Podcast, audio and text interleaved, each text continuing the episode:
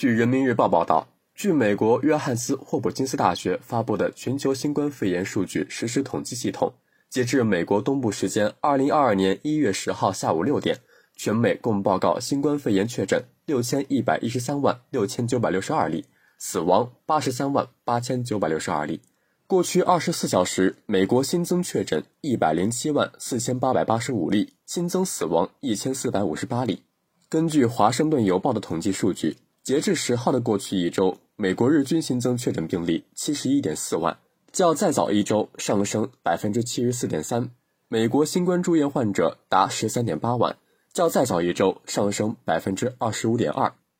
感谢收听《羊城晚报广东头条》，我是主播张世杰。